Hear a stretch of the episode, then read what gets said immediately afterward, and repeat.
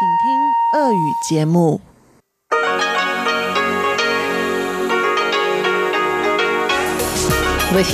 Международное радио Тайваня. В эфире Международное радио Тайваня. В студии у микрофона Мария Ли. Здравствуйте, дорогие друзья! Сегодня двадцать восьмое марта. Ровно двадцать пять лет тому назад, в двадцать часов по московскому времени, на частоте девять тысяч девятьсот пятьдесят пять килогерц в эфир вышли первые передачи «Голоса свободного Китая» на русском языке. Первыми ведущими русского эфира стали Константин Попов и Анна Матвеева. За эти двадцать пять лет многое изменилось. «Голос свободного Китая» сначала превратился в Международное радио Тайбэя. С две тысячи третьего года мы выходим в эфир с позывными «Международное радио Тайваня». Центральная радиовещательная корпорация си би эс переродилась в Международное радио Тайваня эр ти ай. Сменилось пять поколений ведущих русской службы. Я недавно пыталась подсчитать, сколько всего ведущих работало в русской редакции. У меня получилось сорок человек, но вполне возможно, нас было еще больше. Помимо аудиоконтента мы сейчас осваиваем и видеоформат. В общем, перемен много. Неизменным остается одно. Вот уже двадцать пять лет наша радиостанция служит единственным ежедневным источником информации о Тайване на русском языке. В последние годы, помимо радиоэфира, мы активно общаемся с нашей аудиторией на интернет-площадках, таких как Facebook, ВКонтакте, YouTube, «Живой журнал». Благодаря этим новым платформам растет и наша аудитория. Недавно у нас появился обновленный сайт, на котором теперь можно слушать абсолютно все наши передачи. Сайт обновляется каждый день. Ну и, конечно, мы не забываем о том, что прежде всего мы — радио. Мы продолжаем вещать на коротких волнах и принимать ваши рапорты о слышимости. Мы бесконечно благодарны вам, наши слушатели, которые все эти двадцать пять лет поддерживают нас, слушают наши передачи, задают вопросы, присылают отзывы, участвуют в викторинах и опросах. Особую благодарность хочется выразить тем, кто приходил и приезжал на наши встречи со слушателями в Москве. Личная встреча с вами стала лучшим подарком для нас. И, конечно, ваши письма, которые мы продолжаем получать каждый день и которые наполняют смыслом нашу работу. Я также хочу поблагодарить всех отцов-основателей русской службы Международного радио Тайваня, тех, кто с нуля создавал русское вещание, тех, кто заложил основы и традиции, тех, с кого мы продолжаем брать пример и на кого продолжаем равняться. В эфире Международное радио Тайбэя из Китайской Республики на Тайване.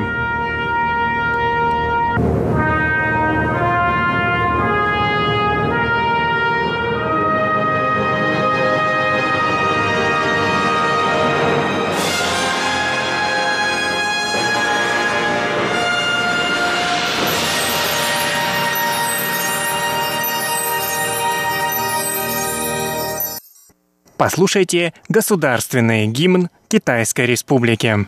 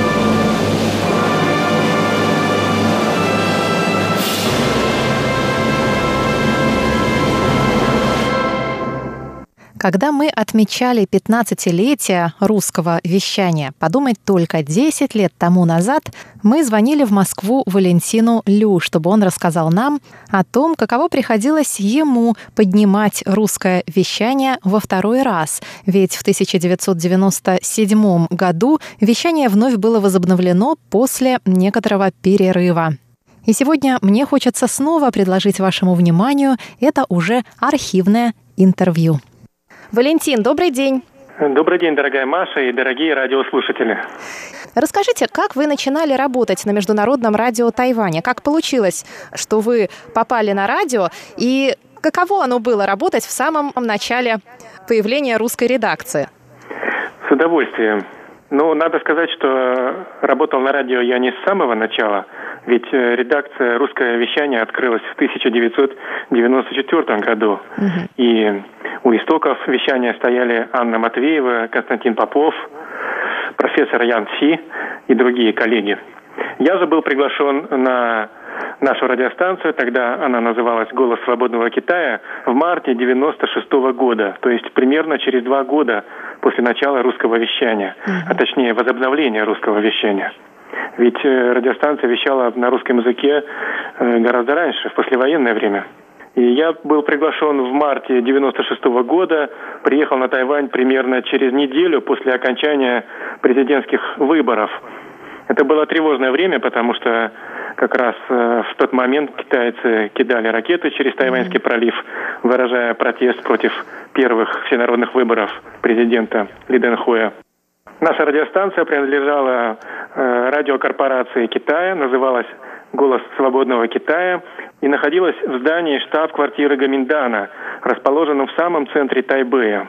Очень интересно, что где-то как минимум один раз в неделю, обычно по средам, когда руководство Гоминдана проводило партийные собрания, мы легко могли встречаться в коридорах штаб-квартиры с президентом Ли Дэнхуэем, выполнявшим обязанности председателя партии, что и другими говорите? Великими деятелями Тайваня. Так. Но, с другой стороны, по этой же причине нередко возле нашего здания устраивались демонстрации оппозиции. И тогда перед зданием выстраивался кордон полиции с щитами и палками. Окна и двери первого и второго этажа закрывались железными жалюзи. И мы сидели, как в склепе, и продолжали свою благородную работу, не видя света белого. Наверное, интересно было бы узнать радиослушателям, в каких условиях мы в то время работали. Да и нам тоже интересно, да. Потому что время прошло уже достаточно долго, и условия работы изменились. Но вот, например, когда я приехал на радиостанцию, тогда, конечно, не было никакой компьютерной техники. Все передачи писались на э, магнитофоны бобинные. И подготовив такую бобину, новости или тематическую, мы обычно относили ее в техническую комнату, где просто клали на полку. Конечно, возможности работы со звуком, редактирования передач были совсем другими. Можно было накладывать музыку, но никаких особых вариаций и изысков в этом отношении не было. Если ты уже записал свой голос, то это было, как правило, однозначно в одном варианте. Ну, в крайнем случае, можно было отмотать бобину назад на несколько метров там по счетчику, или же мы, вспоминаю, мы закладывали такие специальные бумажки, как закладки. Если тебе нужно было вернуться в определенное место, ты мог отматывать бобину ровно до этой бумажки. Вот. И поэтому в, в девяносто шестом году мы еще работали в допотопных условиях. Настоящая техническая революция произошла только в январе девяносто восьмого года, когда произошло революционное изменение в нашей жизни, и вся наша радиостанция переехала в новое место, слившись э, с... Э, Центральной радиостанции. Тогда «Голос свободного Китая» утратил статус партийной радиостанции, превратился в независимое юридическое лицо и, кстати, перестал называться «Голосом свободного Китая». Ведь с первого января девяносто восьмого года мы стали выходить в эфир под позывными «Международное радио Тайбэя». Угу. Ну и наши старые слушатели знают, что в две тысячи четвёртом году это название было еще раз изменено, и теперь это «Международное радио Тайваня».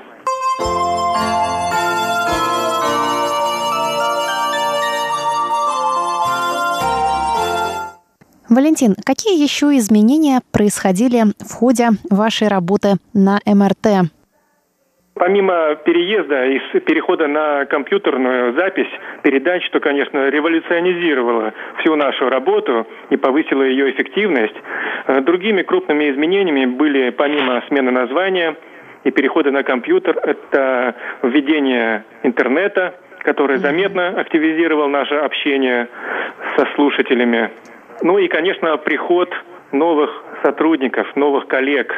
Наверное, не стоит перечислять всех, но я могу с гордостью сказать, что начиная с девяностых годов наша редакция была самой остепененной в ученом смысле этого слова редакции из среди всех прочих международных радиостанций. Ведь у нас трудилось около пяти докторов наук, примерно столько же кандидатов наук и целый сон магистров. Например, Константин Попов, Андрей Солодов, Владимир Малявин, mm. Василий Михайлов. Все mm. это известные доктора наук. А, скажем, такие коллеги, как Иван Лазарев, ваш покорный слуга, наша дорогая Серафима, это все кандидаты наук. Роман Покровский, например, он не был кандидатом наук, но, насколько я знаю, у него в арсенале была целая пачка дипломов и магистерских степеней. Угу. Я счастлив, что имел уникальную возможность работать вместе с такими необычайными людьми, как Константин Попов, Андрей Солодов, Владимир Малявин, которого, кстати, именно я пригласил работать на нашу радиостанцию. И, конечно, хочется вспомнить незабвенного Василия Михайлова, которого мы все знали как очень доброго, чуткого и отзывчивого человека. Нам его всегда будет не хватать. Мы продолжаем интервью с Валентином Лю. Валентин находится в Москве, мы говорим с ним по телефону. Валентина, скажите, какие передачи вы делали в самом начале, когда вы только начали работать на «Голосе свободного Китая»? За шесть лет работы я делал буквально все передачи, которые имеются в арсенале нашей радиостанции. Uh-huh. Но самая первая передача была «Новости экономики». Uh-huh. Я со страхом делал свою ну, первую передачу «Новости экономики», но потом она была одной из моих любимых передач. Хотя любил я и другие передачи, например, «Азию в современном мире», «Тайвань и тайваньцы». А некоторые передачи по долгу службы и по стечению обстоятельств даже приходилось придумывать. Потому что в мой первый приезд мне э, дали вести передачу «Новости экономики», и при этом сказали, что одну передачу я должен придумать самостоятельно. Ну вот в тот придумать? момент я придумал передачу «Радиопутешествие по Тайваню», ага. которая и сегодня пользуется успехом слушателей. Еще одна передача, которая мне очень нравилась, которую я придумал, это передача «Перекрестки истории». Угу. Вот. И, конечно, мне очень приятно вспоминать, что к десятилетию, к предыдущему юбилею нашей радиостанции, нам удалось решить такой революционный вопрос, который мы пробивали, прямо скажем, десять лет. Это ретрансляция наших передач через Европу. Благодаря этой ретрансляции, а также переходу на интернет-вещание, наше общение со слушателями обрело совершенно иные масштабы. С огромной радостью и воодушевлением я хочу пожелать слушателям и всем нашим коллегам здоровья и счастья, интересных передач, отличной слышимости, а также долгого творческого общения. Конечно, пятнадцать лет – это срок, но в то же время я надеюсь, что эти пятнадцать лет превратятся в пятьдесят, а может и в сто. И если можно так сказать про радиостанцию, если радиостанция в эфире, значит она существует. Так что живите, творите и радуйте всех нас. Я вас всех обнимаю и люблю.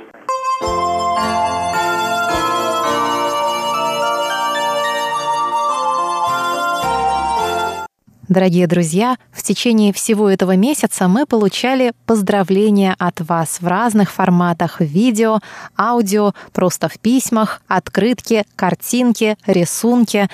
Мы подведем итоги нашему конкурсу поздравлений в ближайшем воскресном шоу. Тогда же мы расскажем вам, как прошло празднование юбилея Русской службы Международного радио Тайваня, собственно, на нашей радиостанции. Дело в том, что по тайваньскому времени наш день рождения будет только завтра, двадцать девятого марта. Ведь разница во времени между Москвой и Тайбэем составляет пять часов. И по тайбэйскому времени наши передачи впервые вышли в эфир в час ночи двадцать девятого марта. А сейчас я предлагаю вашему вниманию послушать поздравления представителя Тайваня в России Бориса Гэна. Китайское имя Гэн Джун Юн. Дорогие друзья и коллеги Международного радио Тайваня, здравствуйте. Меня зовут Борис Гэн. Я возглавляю представительство Тайваня в Москве. Наше представительство было открыто двадцать пять лет назад, в тысяча девятьсот девяносто третьем году. И шестого сентября прошлого года мы в Москве отметили эту славную годовщину праздничным банкетом. Русская служба Международного радио Тайваня появилась немного позже нашего представительства. И сегодня я рад возможности поздравить вас в моем видеообращении с двадцатипятилетием. В сентябре прошлого года председатель Купин, заместитель директора отдела программ Кара Сунхуан и шеф-редактор русской службы Виталий Самойлов прилетели в Москву, чтобы провести встречу со слушателями. Встреча прошла замечательно. Тогда я сказал в моем выступлении, что русская служба – один из важнейших рычагов продвижения тайванско-российских связей. Благодаря вашим программам слушатели из России узнают Тайвань. двадцать пять лет вещания – это важная веха и большой успех.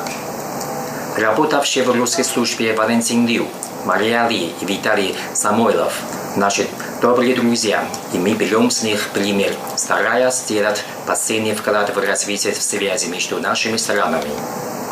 Сейчас я нахожусь в Республике Дагестан. Это удивительный и самобытный край Кавказа, и цель моего визита – познакомить местных жителей с Тайванем. Всем известно, что у России и Тайваня нет никаких претензий друг к другу, и мы готовы развивать отношения в области торговли и экономики, образования и культуры, науки и технологий и других сферах.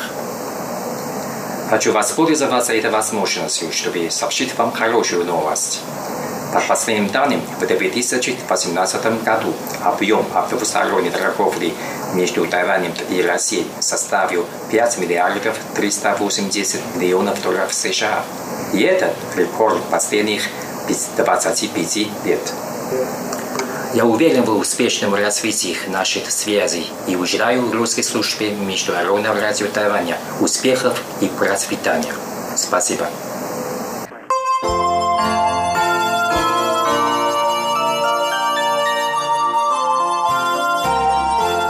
А сейчас я предлагаю вашему вниманию небольшой экскурс в историю Международного радио Тайваня, который пять лет тому назад к двадцатилетию русской службы подготовил Виталий Самойлов.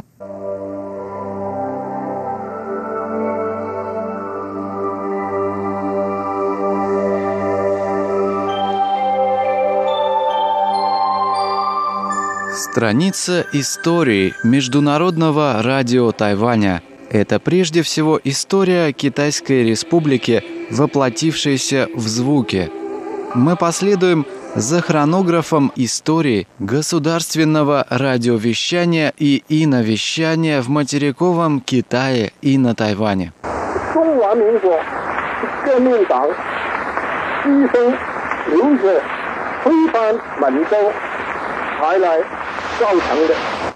Это голос Сунь Ятсена. Он говорит о создании нового государства, республики, воздвигнутой на руинах Цинской империи.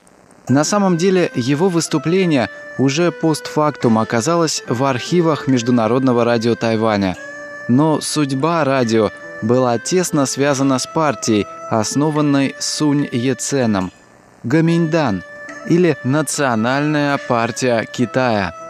Решение о создании Международного радио Тайваня было принято на заседании Центрального комитета Гоминдана в Нанкине первого августа тысяча девятьсот двадцать восьмого года. Сразу объясню, что название «Международное радио Тайваня» у радиостанции появилось уже в две тысячи третьем году, сравнительно недавно.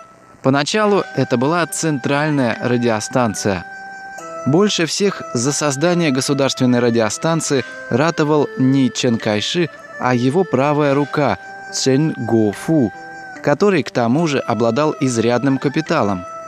Именно Цэнь Го Фу в марте тысяча девятьсот двадцать девятого года пожертвовал из личного кармана девятнадцать тысяч лянов серебра и заказал первое оборудование для вещания на средних волнах у одной шанхайской компании.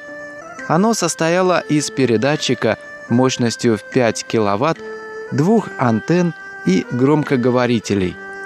На радио появился штат из семи человек, которые ежедневно готовили четыре часа вещания на девяносто минут, состоящего из новостной сетки.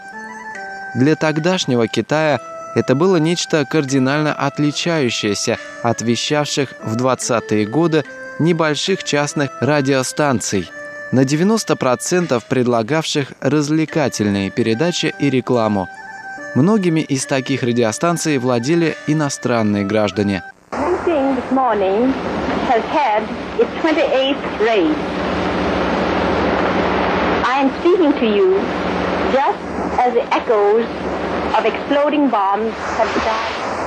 Вы слышите голос Сун Мэйлин. Она говорит об ужасах и трудностях войны с Японией. девятнадцатого апреля тысяча девятьсот тридцать девятого года супруга Чан Кайши возвестила всему миру о японских бомбардировках гражданских объектов, жестоких военных преступлениях. После этой трансляции многие государства осудили действия Японии, и в ходе всех лет войны каждое выступление Сун Мэйлин на радио публиковалось в главных европейских и американских газетах. Примерно в это же время началось вещание на русском языке. В ноябре тысяча девятьсот тридцать восьмого года силами Центральной радиостанции была создана Международная коротковолновая радиостанция Китая с английскими позывными «Voice of China» или «Голос Китая». И к ноябрю тысяча девятьсот тридцать девятого года радио вещало на английском, русском, французском, немецком, нидерландском, итальянском, японском, малайском и корейском, всего на девяти языках. К ним можно добавить шесть внутрикитайских языков и диалектов, включая тибетский язык.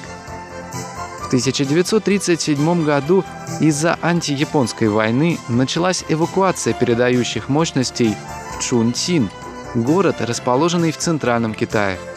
Отсюда Центральная радиостанция продолжала свою работу в трудных и практически полевых условиях. Несмотря на то, что радиостанция была постоянной целью для японских бомбардировщиков, ее так и не смогли подавить. В военные годы японцы наделили радиостанцию прозвищем «Неразбомбляемая Чунцинская лягушка». десятого августа тысяча девятьсот сорок пятого года именно эта лягушка первой в Китае сообщила о безоговорочной капитуляции Японии. пятнадцатого августа Чан Кайши лично посетил радиостанцию, чтобы сообщить о долгожданной победе с помощью микрофона, который ныне на почетном месте хранится в Музее Международного радио Тайваня.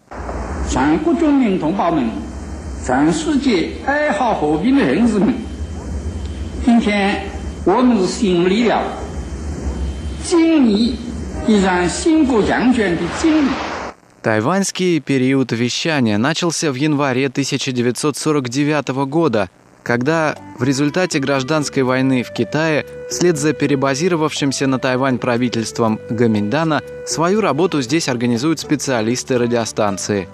В эфир с июля тысяча девятьсот сорок девятого года на иностранных языках начинает выходить «Голос свободного Китая».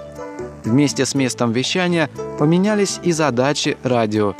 Специально созданный отдел вещания на материковый Китай вел информационную идеологическую борьбу, стараясь повлиять на общественные настроения среди китайских сограждан, оказавшихся на территории Китайской Народной Республики.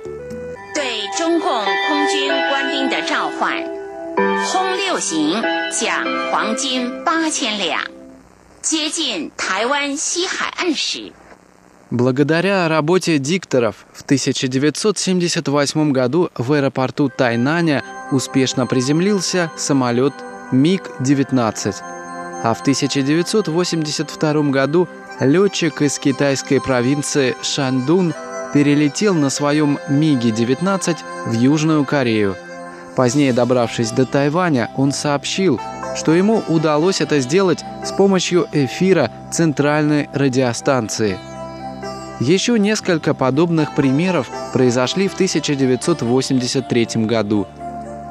В то же время по радио звучали и разнообразного содержания передачи. Был среди них и почтовый ящик, в котором диктор под собирательным псевдонимом Дин Фан отвечал на письма, нелегкими путями дошедшие из материкового Китая в тайбэйскую редакцию. Китайские коммунисты не могли помешать свободе коротких и средних волн. Поэтому со временем популярная музыка из Тайваня стала излюбленной передачей радиослушателей КНР. Первой среди тайваньских певиц была, конечно же, Тереза Дэн. Передавался и ход бейсбольных матчей, проходивших на Тайване.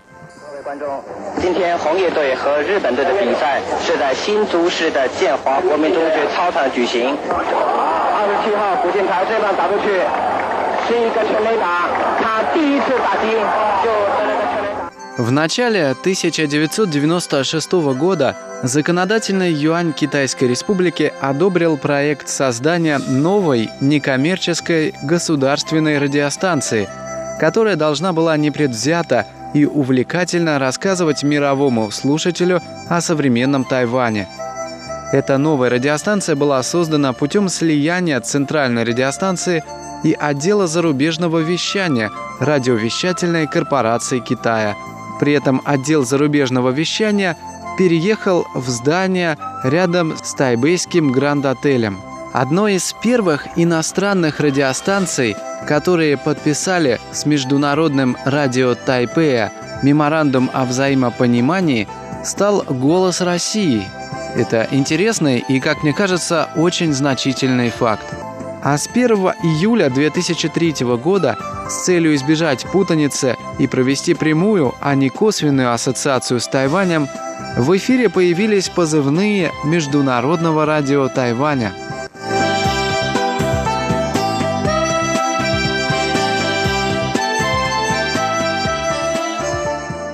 Один из старейших наших ведущих, который до сих пор сотрудничает на нашей радиостанции, Андрей Солодов, в настоящее время находится в Москве. Он не сможет присоединиться к нашим празднованиям, но перед тем, как уехать, он записал для нас праздничное обращение. Давайте послушаем. Дорогие друзья и коллеги, меня зовут Андрей Солодов, и меня попросили сказать несколько слов в связи с юбилеем Русской службы Международного радио Тайваня. Наверное, я старейший, так сказать, член нашей редакции, поскольку первый раз я пришел на запись своей передачи в январе тысяча девятьсот девяносто седьмого года, то есть двадцать два года тому назад.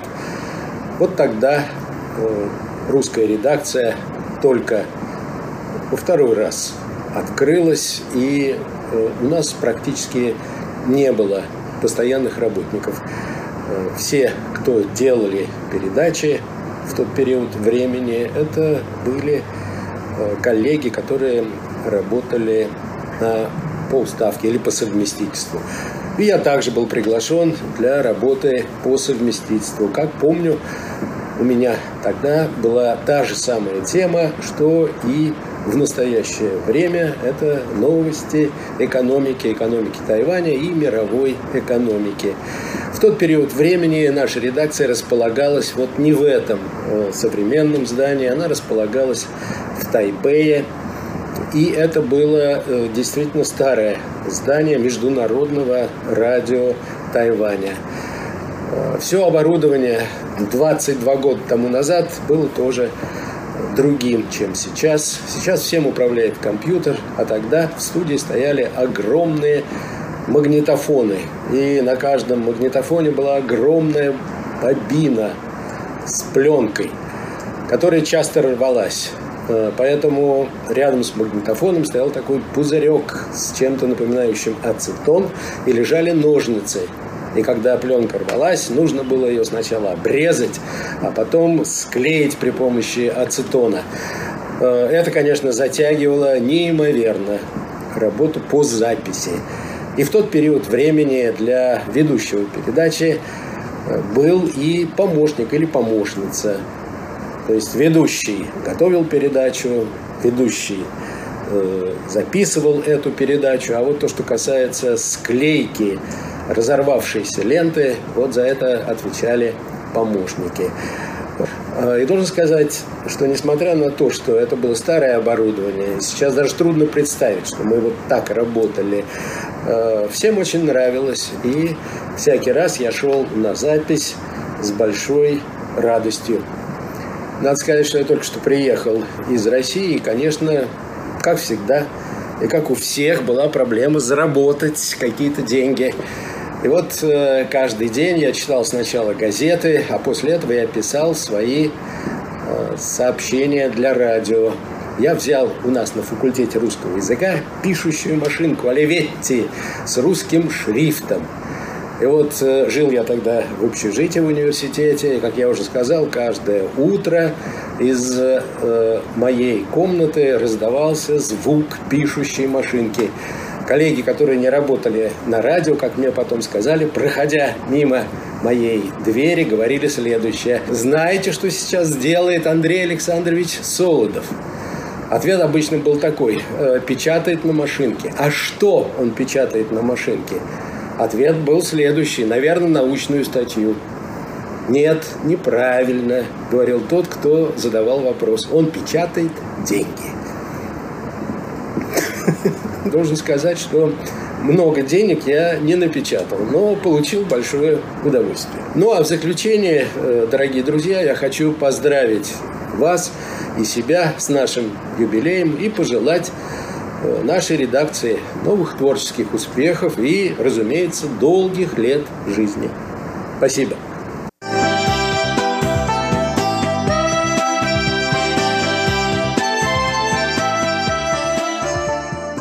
Мне остается только присоединиться к поздравлениям и пожеланиям нашего ветерана вещания. Дорогие друзья, спасибо за то, что были с нами все эти двадцать пять лет.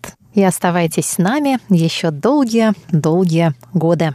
На этом я заканчиваю наш специальный праздничный выпуск и приглашаю вас к прослушиванию тематических передач «Радиопутешествие по Тайваню» и «Звуки города».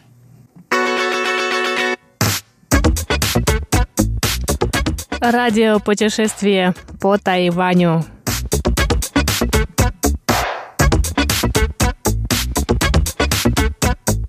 Здравствуйте, дорогие друзья! Вы слушаете передачу «Радиопутешествие по Тайваню», в студию микрофона Чечена Колор. Сегодня мы с вами отправимся в путешествие по странам Центральной, или, как еще называют ее, Средней Азии и Ближнего Востока. Но физически останемся на Тайване. А как же нам это сделать? А об этом в сегодняшнем выпуске моей еженедельной передачи. Оставайтесь с нами.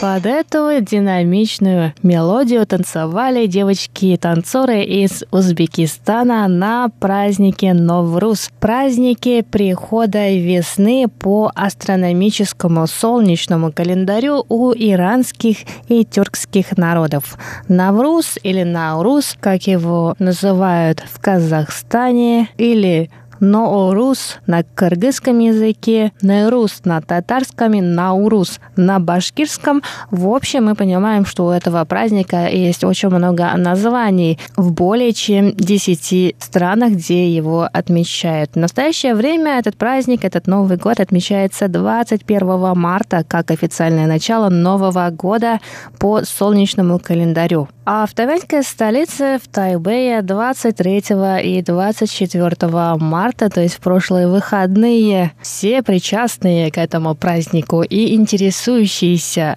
этим праздником смогли прийти и насладиться вкусной едой и музыкальными танцевальными выступлениями в зале Сунь Ятсена, что в районе Симендин в Тайбэе. И сегодня я хотела бы предложить вашему вниманию интервью с организатором этой выставки. Ее зовут Кэролайн Го. Она основала ассоциацию по кросс-культурным обменам, тайваньскую ассоциацию, которая занимается культурными обменами со странами Центральной Азии, Ближнего Востока и с некоторыми национальными республиками в России. Помимо Кэролайн, нам, а под нами я имею в виду себя и Леонида и Серафиму, наших новых стажеров, стажеров Русской службы МРТ, нам удалось пообщаться и с другими участниками этого мероприятия.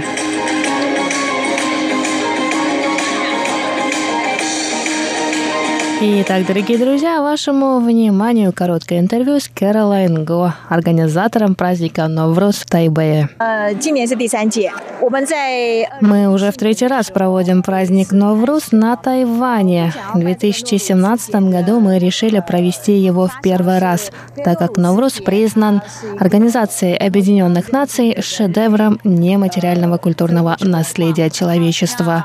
Его празднуют на обширной территории, начиная Синьцзяна, Уйгурского автономного округа в Китае, и более чем в пятнадцати странах.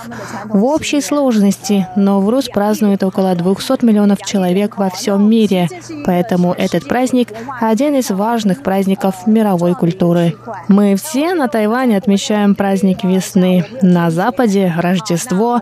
В Индии и Таиланде тоже есть свой Новый год. Но про праздник Новруз мало кто знает. Мне кажется, что это мероприятие также и хорошая возможность познакомиться с этими странами, с культурой этих народов. Мы пригласили студентов из стран Центральной Азии, Турции, Ирана, Ирака и России, чтобы вместе в семейной атмосфере отметить этот важный для них праздник. Конечно, мы понимаем, что это мероприятие не такое масштабное. В прошлом году мы впервые провели его здесь, в зале имени Сунь Ятсена. Когда мы в первый раз собрали студентов из этих стран, они были очень рады видеть своих соотечественников здесь, на Тайване. В этом году, помимо базара, на котором его участники представили кухню и другие элементы их традиционной культуры, мы пригласили музыкантов из Кыргызстана и танцоров из Узбекистана, а также еще одного музыканта, казаха из Монголии. Мы надеемся, что это мероприятие поможет тайваньцам узнать больше о культуре стран, где празднуют Новый год Навруз. Главная цель нашей деятельности – создать некий шелковый путь, основанный на культурных обменах.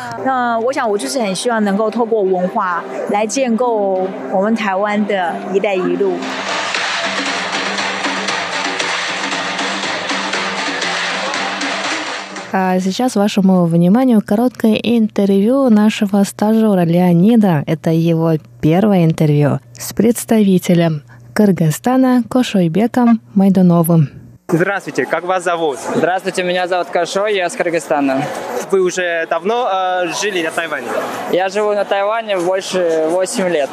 Я здесь учился, я закончил магистратуру, работаю вот уже шестой год.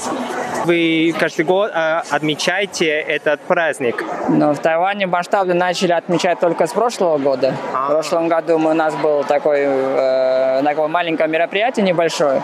В этом году это более масштабно, участвуют несколько стран, и мы впервые показываем для тайваньцев э, культуру среднеазиатских стран. Это очень такой национальный праздник для нас, олицетворение Нового года. День, когда мы думаем, что день и ночь, они равняются, и начинается новая эра, новая жизнь. Как обычно отмечают этот праздник в Кыргызстане? Мы делаем специальное блюдо, готовимся очень заранее, там неделю или там десять дней. Одевают национальные костюмы, mm-hmm. люди собираются, родители, родственники в одном месте. Мы готовим специальное блюдо, называется сумелек. Это такое сладкое сладкое блюдо, которое раздается не только семьям и близким, это всем, как бы соседям, друзьям, кого ты увидишь на улице, можно будет просто покормить. И мы танцуем, поем, как вы сегодня видели, мы танцевали, пели. Очень хорошо танцевали. А вам понравилось танцы? Да, очень нравится. Будете танцевать еще с нами? Если у меня возможности. Я тебя научу танцевать. Хорошо, спасибо. Да, вам спасибо огромное.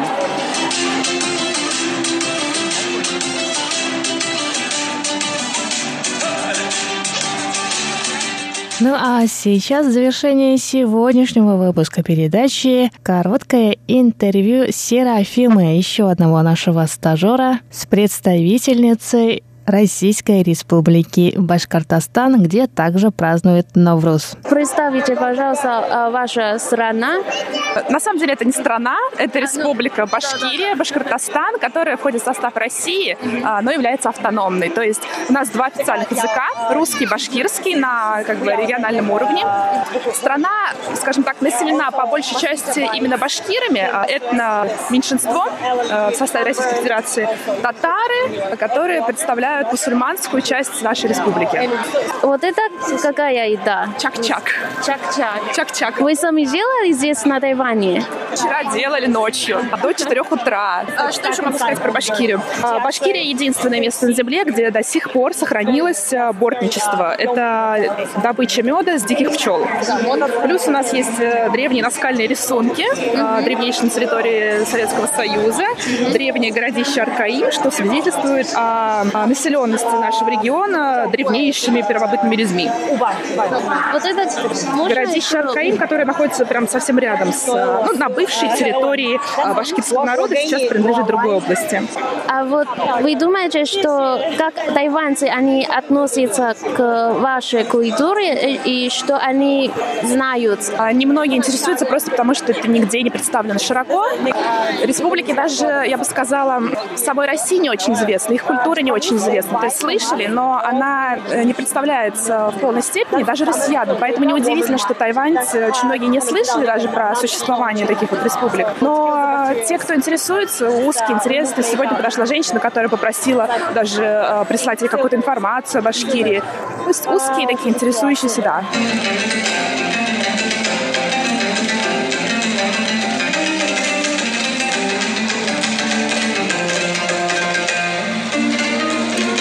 Дорогие друзья, вы только что услышали игру на казахском национальном инструменте домбра Абая Мурата, представителя казахской национальности из Монголии. Ну а интервью с ним и многое другое вы услышите в продолжении рассказа о празднике Навруз на следующей неделе.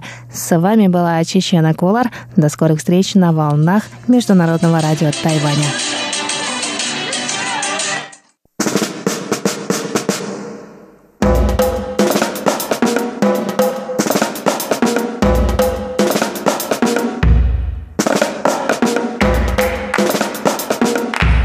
Здравствуйте, дорогие друзья! Вы слушаете Международное радио Тайваня. Из тайбэйской студии вас приветствуют Валерия Гемранова и Иван Юмин. В эфире передача «Звуки города». Дорогие друзья, если вы помните, в прошлом выпуске передачи мы начали рассказывать вам о нашей чудесной дождливой погоде в Тайбэе. Что ж, сегодня мы продолжим и завершим данную тему. И более того, из сегодняшнего выпуска вы узнаете, чем же можно заняться в дождливые дни в Тайбэе. Это пригодится всем тем, кто живет в Тайбэе или же собирается его посетить. А для тех, кто слушает нас из-за границы, мы, возможно, подадим хорошие идеи о том, чем можно занять себя, когда в вашем городе идет дождь. Оставайтесь с нами, ведь мы для вас приготовили много всего интересного.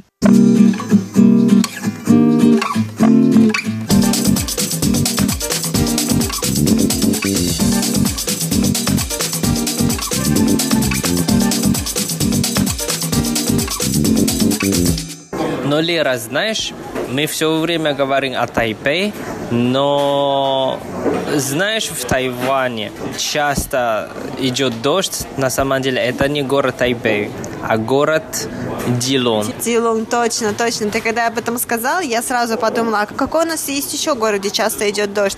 Точно, это Дилун. И там, скорее всего, потому что, во-первых, там много гор, правильно? А во-вторых, потому что он находится очень в...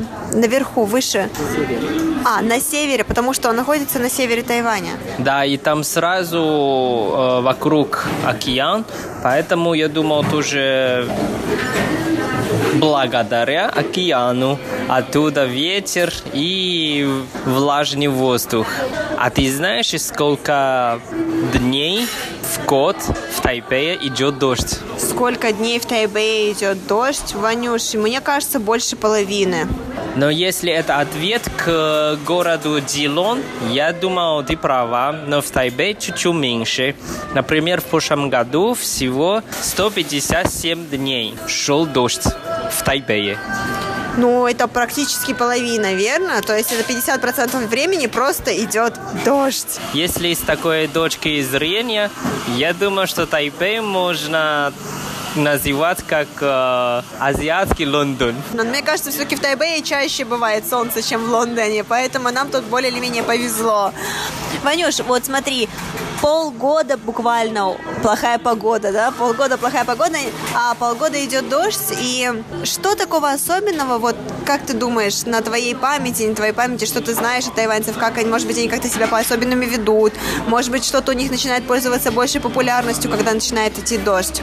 Я думал, что большинство людей покупаю, правда, в Тайбэе осушитель и дома оставить, потому что без осушителя это, правда, как ты сказал, катастрофа. Если дождь продолжается недели, а у тебя нет э, осушителя дома, это я вообще не могу представить, это как можно жить, потому что все мокрое. Да, согласна. А у тебя есть осушитель?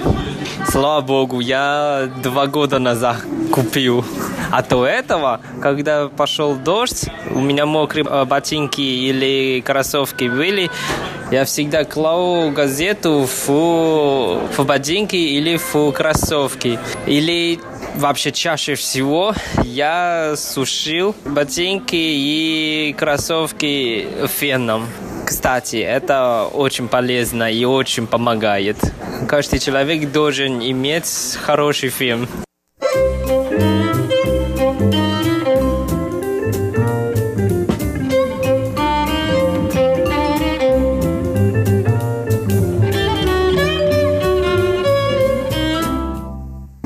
Ванюш, а я знаю еще об одной особенности тайваньцев. Я могу сказать, что тайваньцы получше любого прогноза погоды, потому что, когда становится холодно, либо когда холодает, многие тайваньцы в основном все бегут сразу же в Хого. Всегда. У меня есть свой пример. Я ходила в Хого буквально неделю тому назад, когда была прекрасная погода, было солнце, было жарко, было великолепно. И мы пошли в Хого вчера, соответственно, через неделю. И вот неделю тому назад там не было ни души. То есть я там была одна, наверное, и кроме меня там было еще человека три. Вчера же Хого, то есть вот этот вот местный ресторанчик был просто-напросто весь забит. Мы ждали полчаса до того, как нам принесут еду наконец-то. Ну, это логично, потому что когда погода холодная и даже с дождями, самые хорошие и полезные вещи, конечно, это теплый горячий суп. Вот, и мы же любим кушать. Да, это точно. При том всем, что приходят такие Хого, это горячий самовар, да?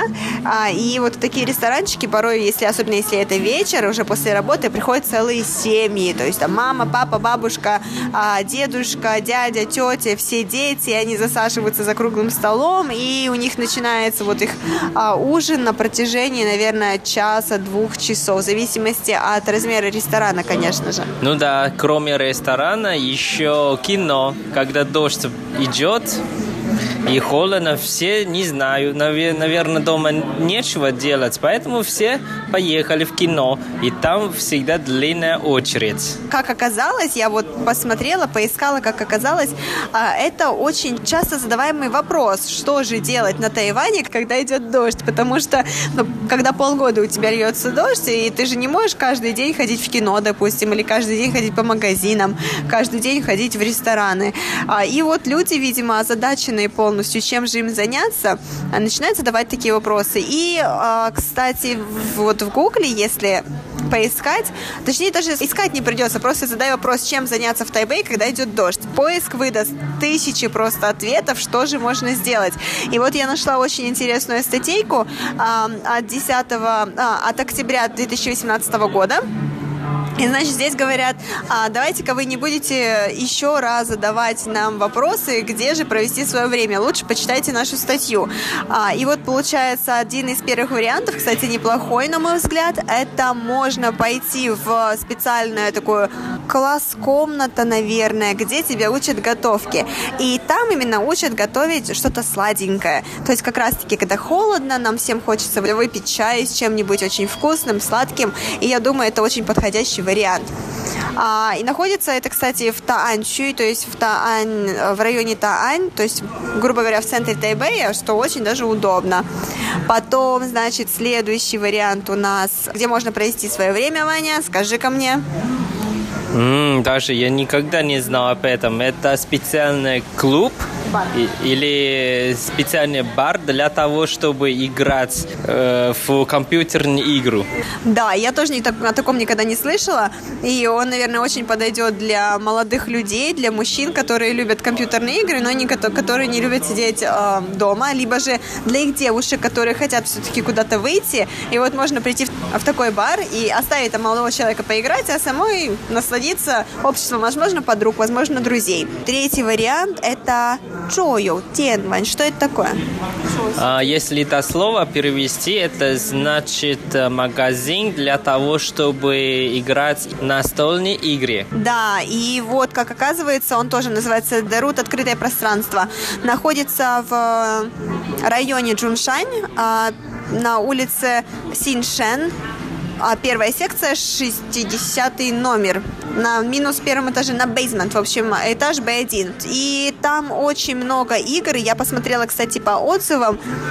Отзывы очень хорошие, и, видимо, уже многие испробовали на себе, сходили, как бы попробовали. Это действительно, я считаю, стоящая вещь, особенно когда у вас несколько друзей, и вы не хотите сидеть дома, вы хотите чего-то нового, и вот, наверное, туда все-таки стоит сходить. Отлично, и очень даже дешево, смотри, всего для навсего сто семьдесят юаней за шесть часов в выходные дни. Mm, это хорошая информация, в будущем, наверное, я тоже попробую. Обязательно, мне кажется, такой, мимо такого проходить не надо. Потом четвертый вариант. Что же это такое? Сюань в уши идти. Что это такое, Вань? Mm, это, как мы раньше тоже делали передачи про вот этот рынок, а, совсем рядом со станцией метро Юньшань. Там по-разному э, продают либо фрукты, овощи. Иногда они тоже продают специальные вещи, украшения, книги, одежду и так далее. Да, это тоже хороший выбор. Да, так, и последний вариант, что же у нас здесь есть? Последний вариант – это Тя Чу И Тен. Ваня, почему Тя Чу И Тен? И- Икея, что ли? Да, почему, как я мог забыть говорить об этом, да. Это тоже мое хобби, да. Когда дождь течет или холодно, куда надо идти? Конечно, в Икею. Потому что ты придешь, ты, ты придешь туда, ты сразу чувствуешь, о, такое тепло, как дома, и хорошая кухня, кстати, шведская. А потом ты можешь погулять. Потом заметишь, что, о, наверное, у меня что-то еще не хватает дома. Свечки. А лампу можно, наверное, покупать. Ой, какое хорошее зеркало. Но это, конечно, как уловка. И действительно, Вань, я вот сама только что вспомнила, даже в любые солнечные выходные приди, в Икее будет очень много людей. Или еще другой вариант — Коска. В Коска просто тоже постоянно очередь из машин, которые круги наматывают вокруг этого здания, потому что не хватает мест на стоянке. А тоже правда. Но это же Тайбэй, маленький город, но столько населения. А когда пошел дождь, кроме того, чтобы сидеть дома, все придумывают, чем можно заняться.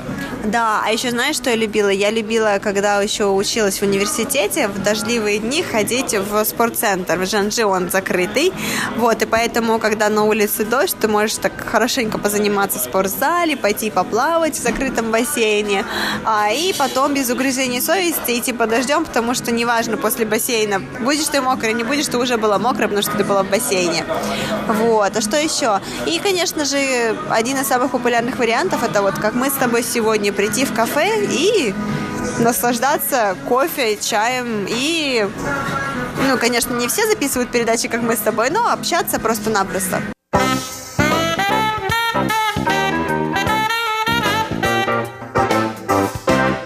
Ванюш, а вот знаешь, я, я не знаю, правда это или нет, но э, когда я только сюда приехала, и мне кто-то из знакомых, э, из моих на тот момент одноклассников, одногруппников сказал, что на Тайване кислотные дожди. Это правда? А я думал, не только в Тайване, вообще везде, во всем мире нет. Неужели это из-за промышленности?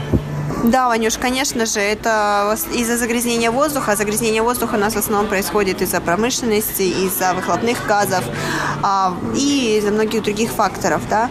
На Тайване еще очень сильно воздействуют а, все циклоны, которые приходят с Китая, потому что в Китае, конечно же, с воздухом большие проблемы, и это все добавляет к нашим собственным локальным проблемам загрязненного воздуха.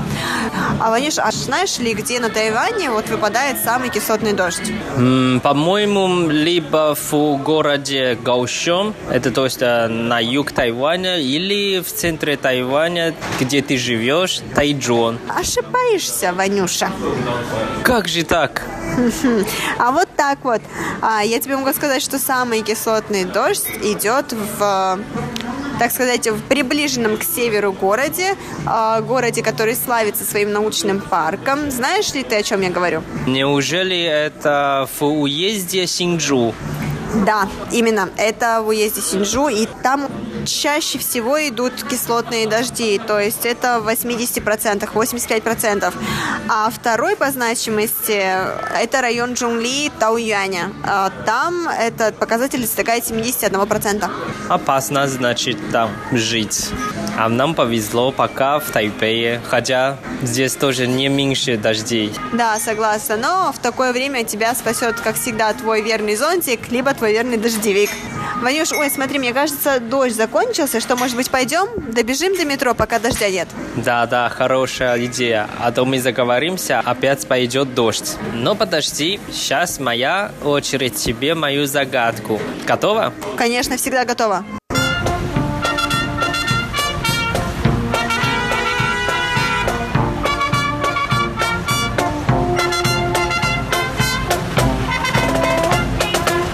Дорогие друзья, сегодняшняя передача подошла к концу. Спасибо, что вы были с нами. С вами были Иван Юмин и Валерия Гемранова. Не болейте, берегите себя и запасайтесь зонтами. Вот так вот. До скорой встречи. Пока-пока.